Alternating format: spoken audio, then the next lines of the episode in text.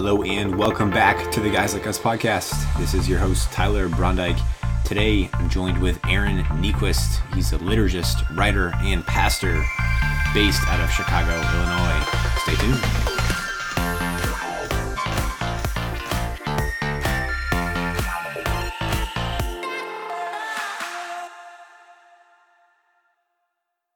Hey everyone, welcome back to the Guys Like Us podcast. This is your host, Tyler Brondike, and thank you so much for joining me today.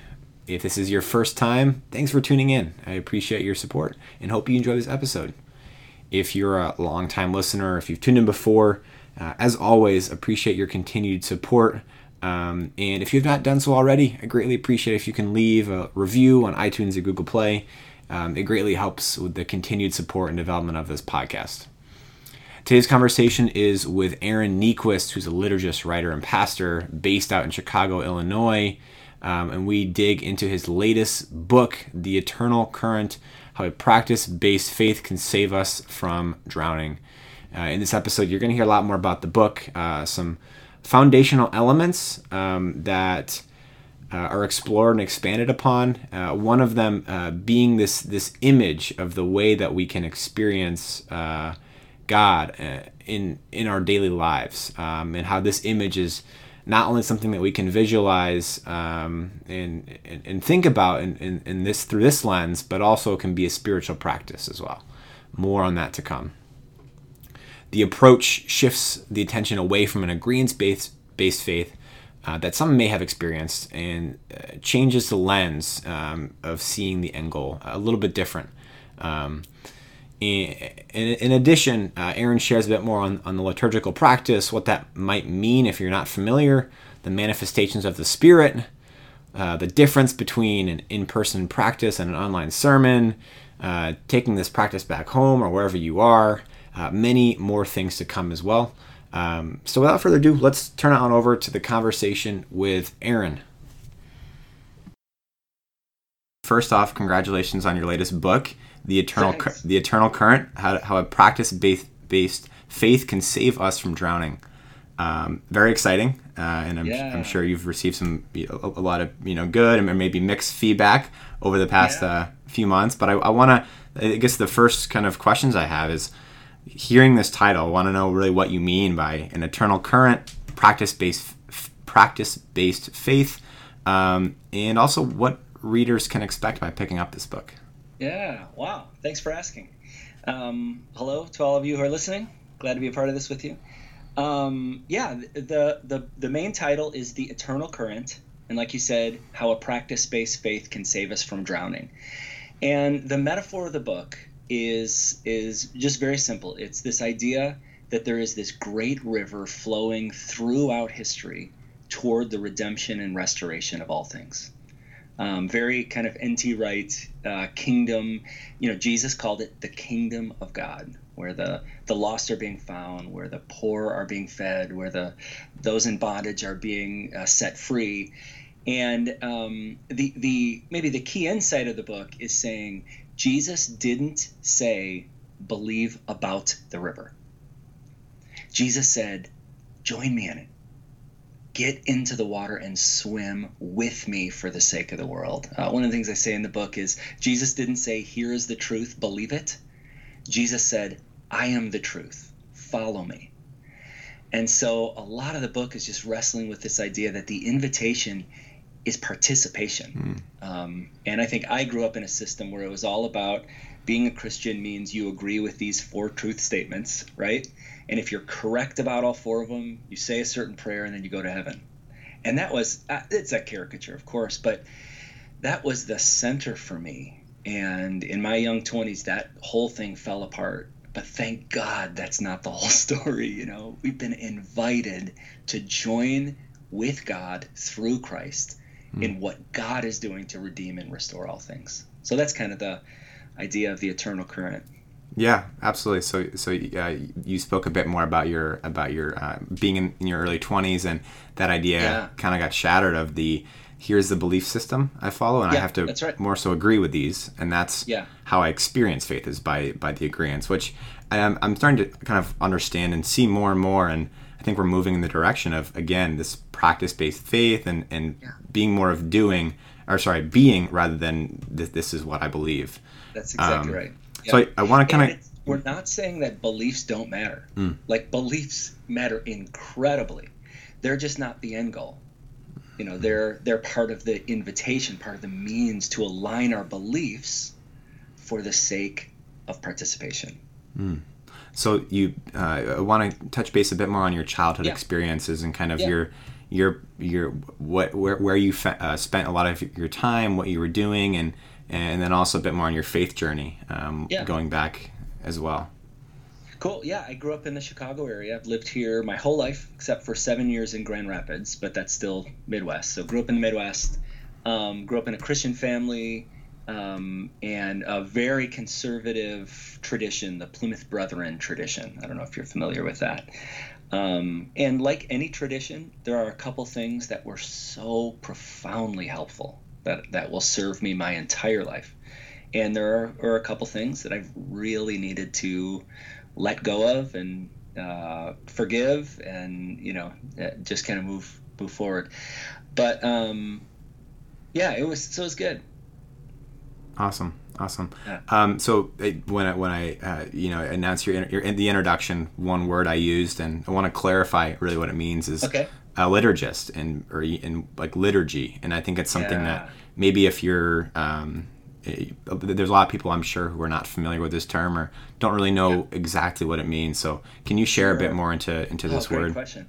Yeah, the word liturgy, um, i am finding, especially in circles like mine, I did not grow up in a liturgical church. In fact, liturgy was a dirty word when I grew up. Like, that was like dead religion, what those people who don't believe the gospel do. You know, it's just really polarized. But I've come to believe um, and understand the word liturgy just means the work of the people. So it's it's the sense it's what we do when we come together as the people of God. So in that way, every church has a liturgy. I mean, growing up, my church's liturgy was sing some songs, announcements, and then the message. That was our liturgy. And um, so in that way, it, it's a it's a pretty wide word, but I, I think I'm using it more and more. I mean, I've been a worship leader you know, professionally for you know almost 20 years now, which sounds crazy and makes me feel really old. But uh, but the worship leader um, often uh, becomes synonymous with song leader. You know, who's the guy? Who's the guy often with the guitar leading the singing? And that's great. That is a part of worship. But some of what I love about liturgist is it expands it beyond just singing. It's the prayers it's the moments of silence. It's the time of confession. It's reading the scripture aloud. It's all the different things that we do in worship. So, in that way, worship leading and liturgist are the same, but maybe liturgist helps expand it just a little bit. Mm. Does that does that resonate? Yeah. So, what would you say, or would you agree with? Um, I know we're trying to get away from an agreement based based faith, yeah, but yeah. but um, but you know, so it's a little bit more rather again expand you expand on on on worship but would you say it's a little bit more structured in, in its nature is that kind of how it plays out or is there have you seen ways where you can be part of a liturgy that is kind of um, say you know spirit led or a lot more yeah experiential yeah. Yeah absolutely and and to be honest i feel the same invitation slash challenge as a liturgist as i did as a worship leader um, you know, worship leading, we would rehearse a song and then it'd come to Sunday and we'd do that song that exact way. We were not making anything up. You know, very, um, and that was beautiful. That, that, was that was wonderful. And so in that context, we were always trying to say, what are the off the script moments? Um, one of my friends friends called it, uh, what are the planned moments of spontaneity? which I think is beautiful. So in that context, like when I was uh, leading in a, a, a, more evangelical megachurch context, like we'd be doing these songs and everything would be you know big and lights and all that kind of stuff, and then I'd always try to find one moment where we just stop, and I and I would say, hey, I'm gonna play the piano for like one minute before we sing this next song. I don't know what you need to say to God right now, but I do know God is listening So go ahead and say whatever it is and just play. it. it's such a simple thing, but it created a little bit of space within the program. You know, we can get mm. so hmm. programmed. And I think the same invitation for a more liturgical um, uh, thing is we do, uh, I really hope we're spirit led as we're preparing.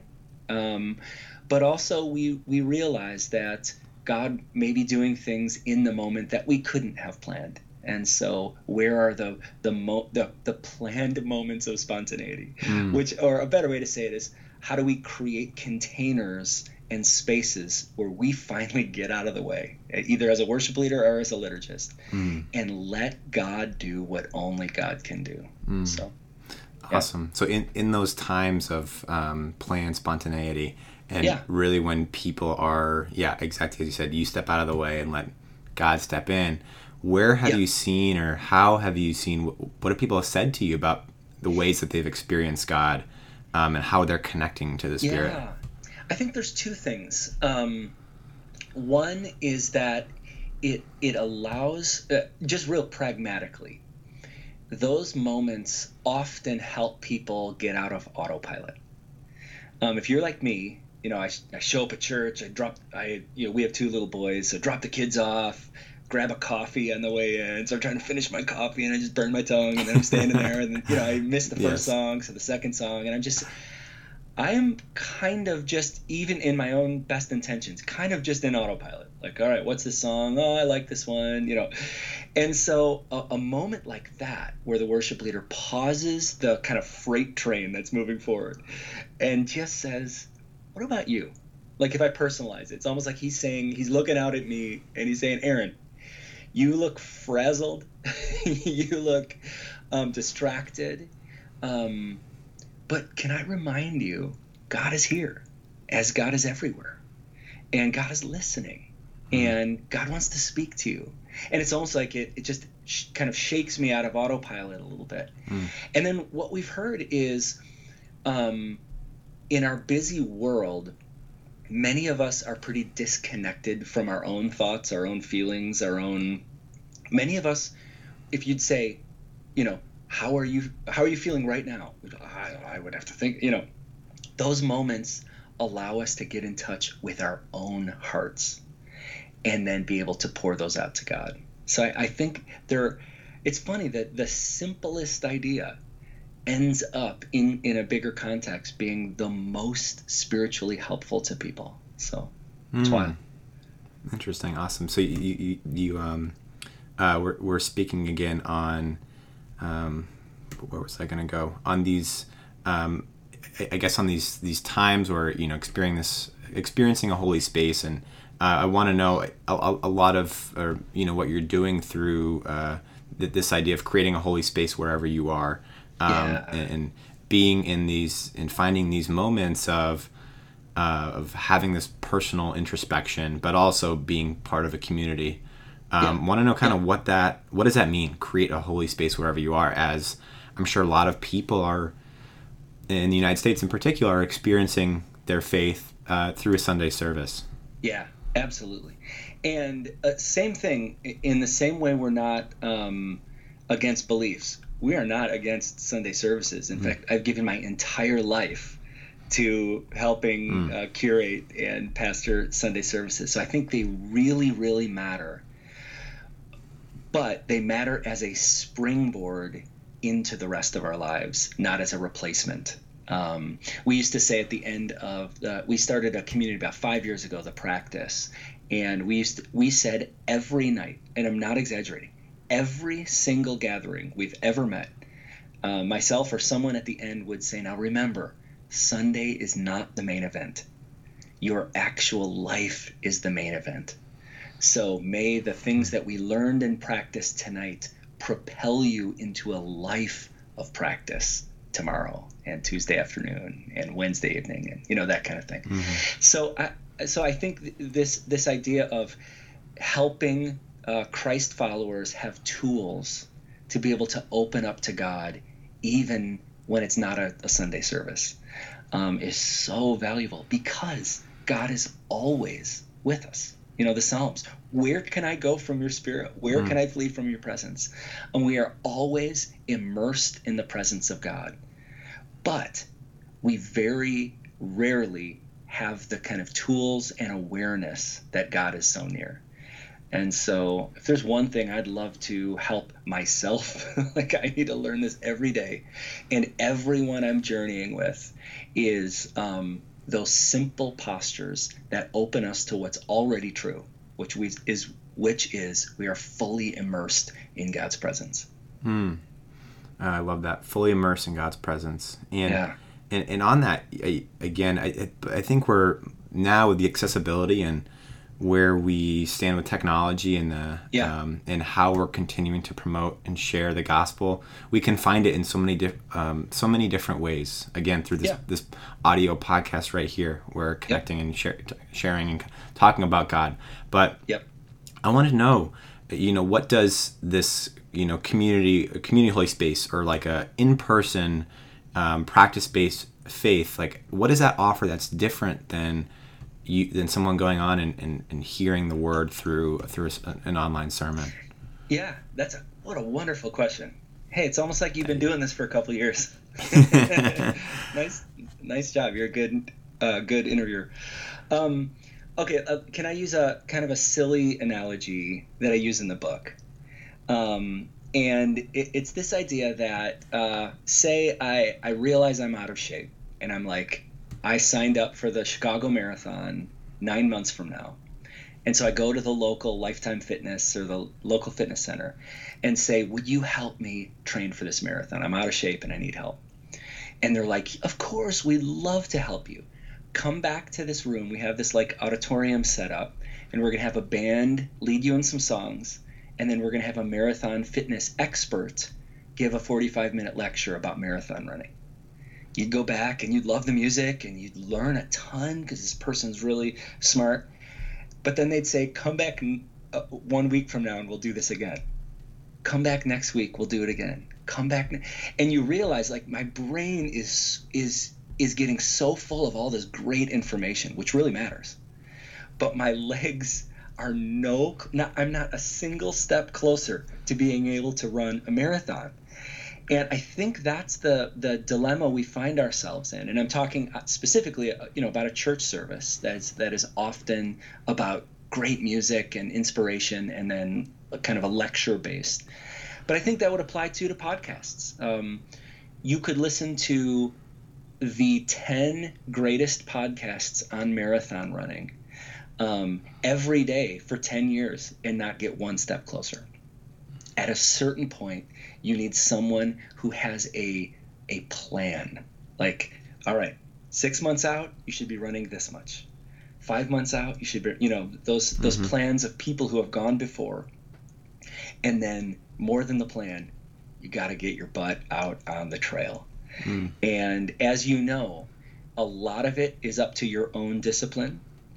But at the end of the day, none of us can do it alone. Mm. Uh, my my wife ran a marathon a number of years ago, and she would describe herself as a passionate non-runner. So she just did it as part of uh, uh, raising some money um, with World Vision, and then she wanted the personal challenge, and it's really beautiful. But she told me later um, they did their long runs on Saturday, and they all met at a bike trail. Uh, it was about 15 minute drive for Shauna, and she said, "I never once wanted to go when my alarm rang Saturday morning. But she said, I knew my people were there. And I didn't want to let them down. And plus, I was a part of this with them. And it's just the realization that we can't do it alone. Mm-hmm. Awesome. So, so if you know, for people who are listening now, and maybe even talking to myself, if you're, yeah. you know, you're on board, you say, all right, great, let's let's do this practice-based faith. Yeah. So yeah. where, like, where do I start? What are what are ways that I can that I can be part of this? You know, is it is it through you know going to going to church and taking an active role or how yeah. how, how does this look? That's beautiful that's a great question. Um, there are it's like there's two sets of practices and they're all valuable. Um, one there is kind of the the historic set of spiritual disciplines. And those like a, a real a wonderful place to start is celebration of the discipline by richard foster that's kind of one of the classic Christian um, spiritual disciplines books, and he talks about a set of practices that are uh, practices of engagement and then a set of practices that are disengagement. And so there's there are practices like prayer, like studying the scriptures, um, like confession, confessing our sins to one another. There are practices like the Sabbath, like silence, like giving, um, sacrificial serving, kind of this historic, you know, for 2,000 years. Um, these are the uh, the practices that have been uh, uh, practiced by Christians for 2,000 years. But then there's also a whole group of uh, you know, I, I sometimes joke about like crazy make 'em up practices. And I think while they don't have the anchoring to the history, um, they can also be wildly powerful. We have one in our in our in our community. Um, um, our friend Kelly Fabian. She created this practice, and it's really simple.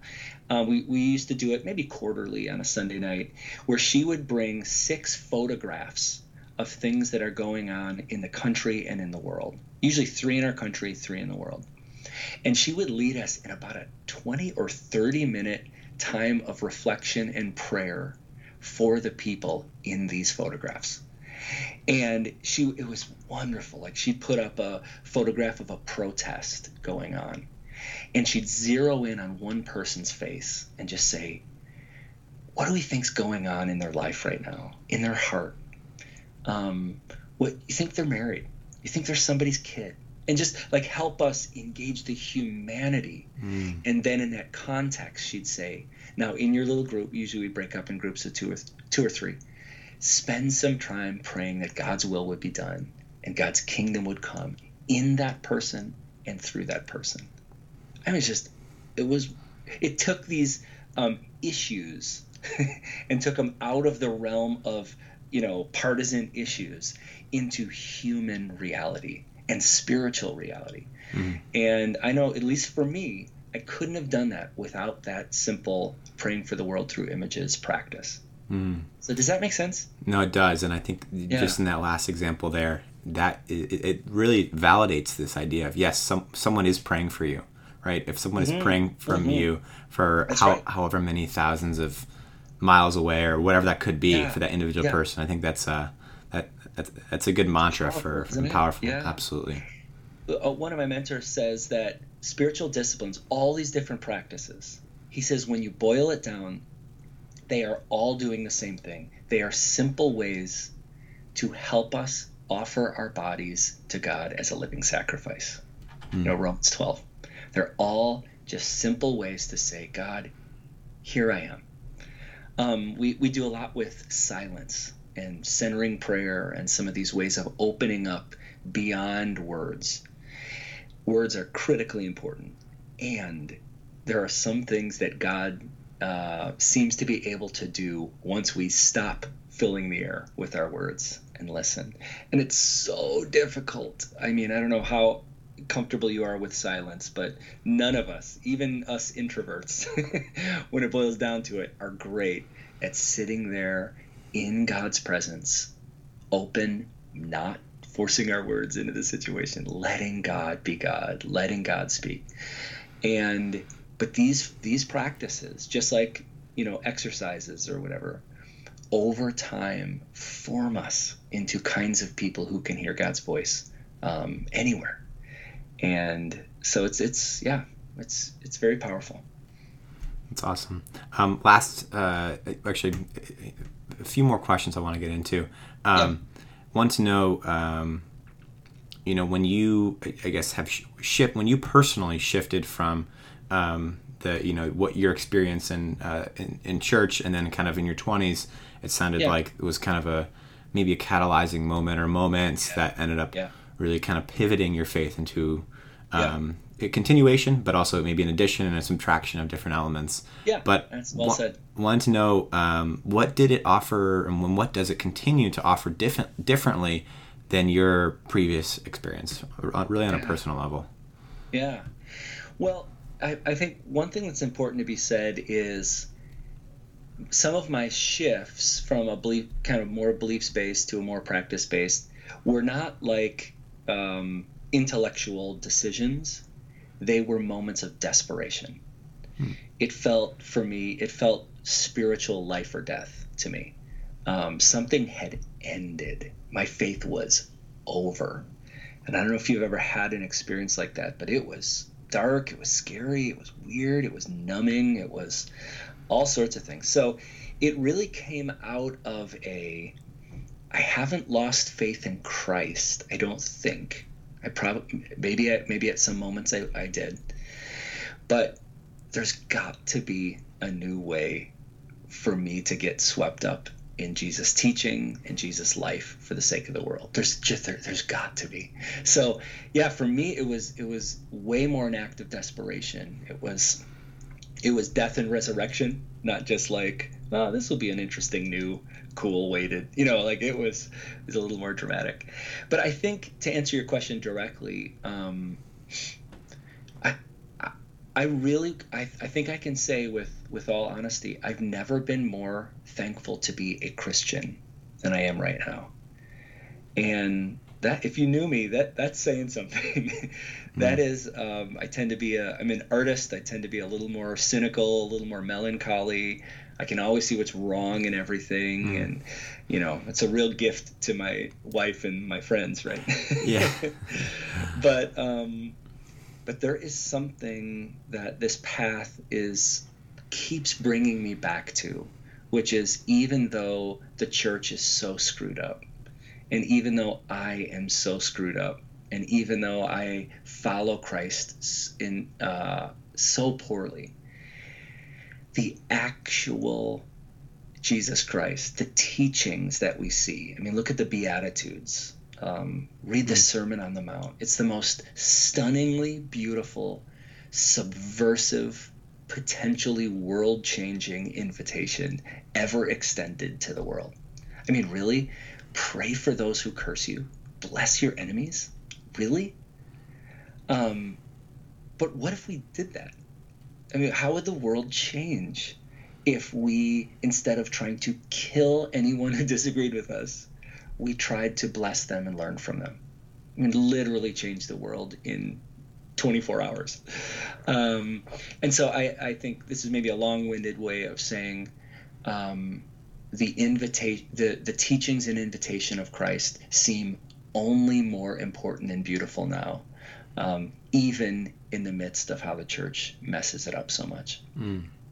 So what I'm kind of gathering here is for you, it wasn't so so much of an intellectual kind of a mind um, way of kind of rethinking and uh, and maybe progressing, but but rather got more to to the heart and to the body in terms. Yeah, I think so. Yeah. I, I have a spiritual director, and, and he always says, Aaron, you're not a brain on a stick.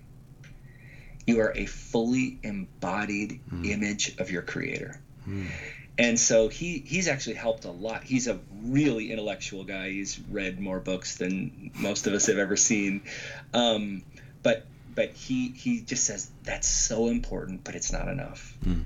Um, we are interconnected. Like you can't separate your head from your heart.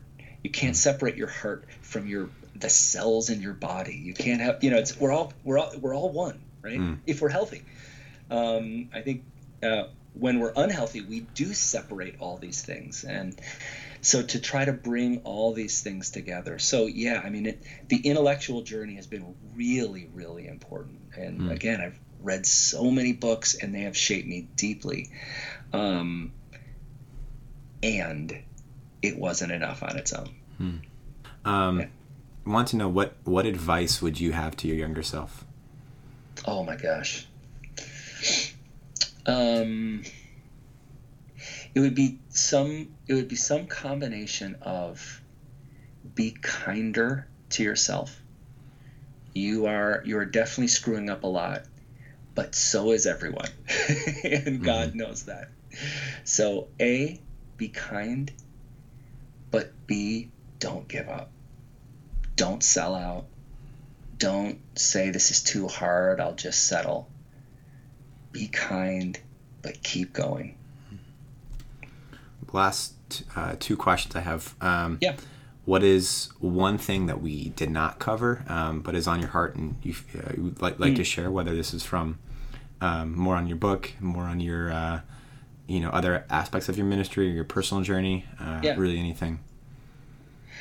Yeah, I think uh, maybe I would just do do an underline. I would underline on one of the things that we were saying, which is, um, I, I know I got into this idea that God was only in certain locations, and um, a lot of our job was to convince God to come near.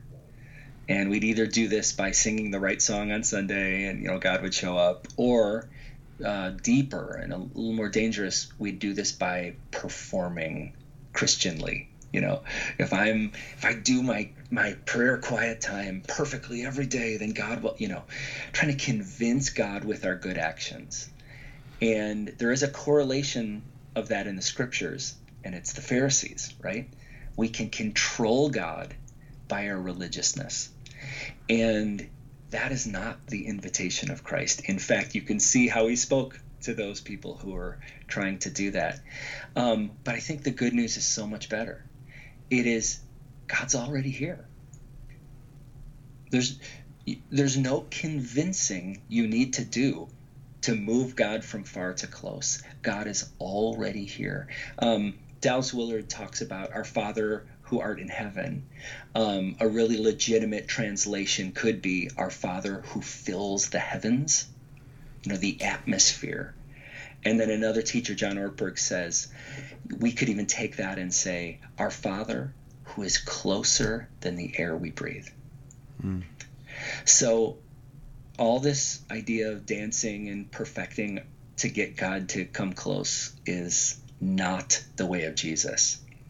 So, the way of Jesus is God, thank you for being close. How can I open up and join you in your presence? You know? And that precisely is all I'm trying to say about a practice based faith. What are the humble, simple ways that we can every day, maybe even every moment, open ourselves up to the God who's been here all along? And then uh, finally, want to know where we can find you, the work that you're doing, and, Oh, yeah. and also the book. Yeah, I have everything under my website right now, which, which is just aaronniequist.com. A A R O N, and then N I E Q U I S T.com. And that has uh, all the stuff you need about the book. Obviously, you can find the book on Amazon and Barnes and Noble and all that kind of stuff. Um, but it also has uh, a project that I've been working on for a number of years called A New Liturgy and we recorded i think we're up to six right now i'm working on number seven right now but just a series of uh, recorded um, kind of modern uh, liturgies that help you you know like i said turn your car into a rolling sanctuary or you know like you said earlier creates holy space wherever you find yourself um, so that's all uh, you can find that all at aaronniequist.com AaronNiequist.com. Awesome. Well, Aaron, thanks so much for, for joining me yeah today. thanks for the invitation